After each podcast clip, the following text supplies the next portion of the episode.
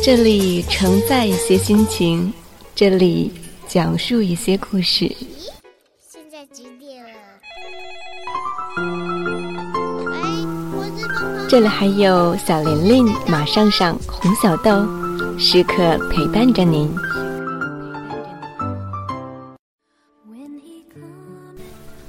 这里就是你们的小辰光，小时光，记得刚小辰光，小时光，小辰光，小时光，小时光，小时光噻。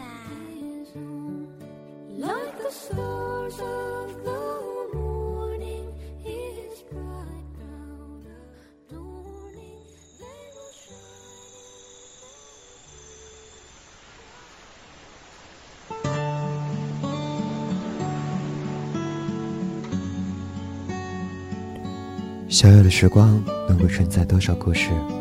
大家好，这里是小时光，我是马上上。今天要跟大家分享的文章来自于作家刘同的《人生的第一碗面》。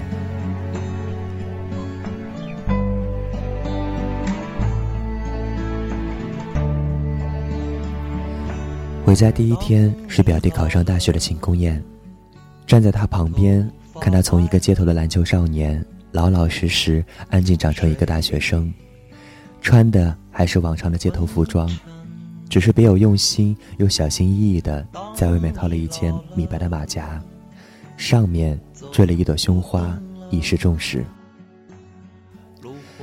他母亲看了很好笑，我只是在一旁默默的看着，看他递烟，看他发口香糖，面对陌生的长辈。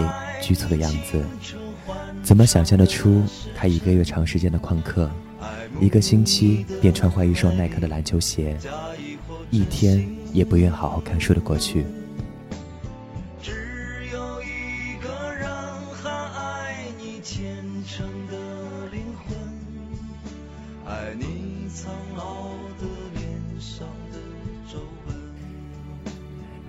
爷爷奶奶从姑爹的车上下来。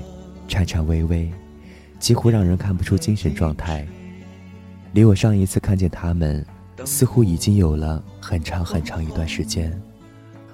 我走过去扶他们，他们从我身边经过，没有任何反应。我愣生生的喊了一句“奶奶”，他也只是看了我一眼。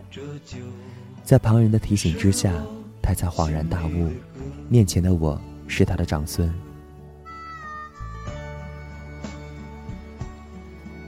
他非常歉意地握着我的手，说我变胖了，头发剪短了，连说话语气都变得跟以往不同了。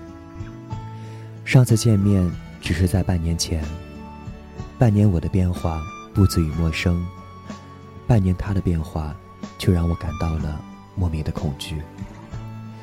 那是有感知的，面对至亲，因为生命逐渐衰落而暂时遗忘世事的现实。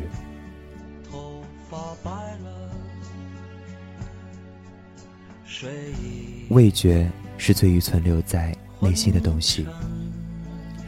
去年春节，奶奶一动不动地坐在沙发上，看着她看不清楚的电视，听着她听不清楚的声音，与旁边喧哗嬉闹的家族其他人，硬生生地隔成了两个世界。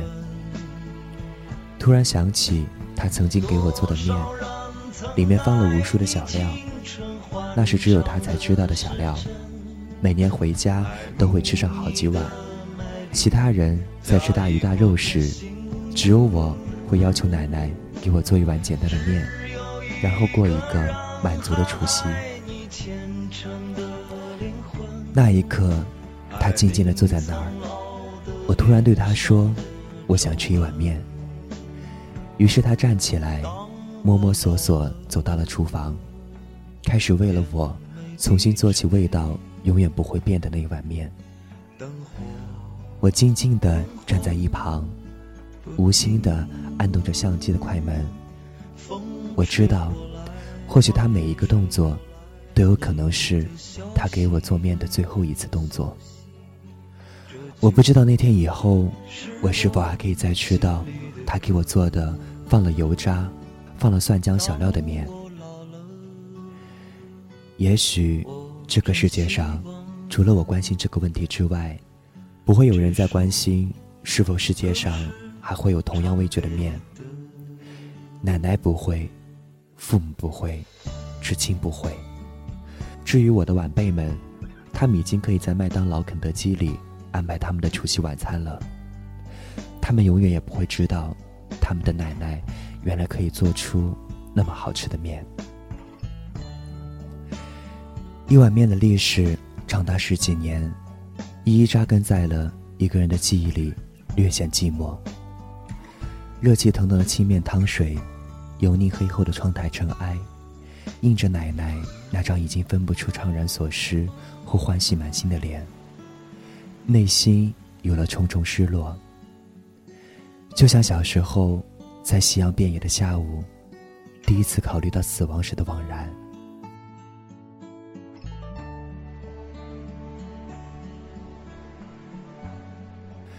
再翻出九个月前的相片，说不出是庆幸还是难过，但总归是有了一个回忆的由头，有一处私人的纪念得以保留。奶奶已经很难认出我了，这是事实。外公离开的时候，我在几千里之外的北京，一个人独处时嚎啕大哭。对于离开。我仍不似大人般可以对自己宽慰。对于奶奶生命逐渐的缓慢，突然在飞机落地那一刻，在《素年锦时》这本书里找到了打破胸腔、长久以来内心呼喊出的回应。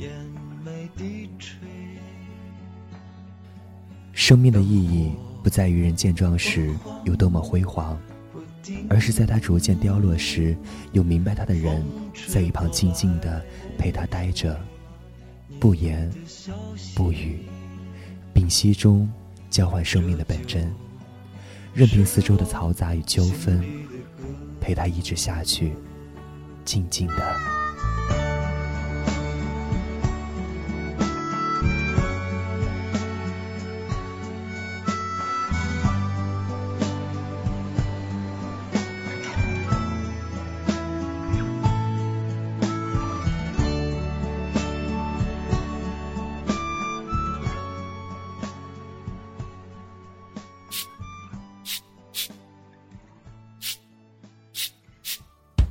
这里是小时光，我是马莎莎，感谢收听，再见。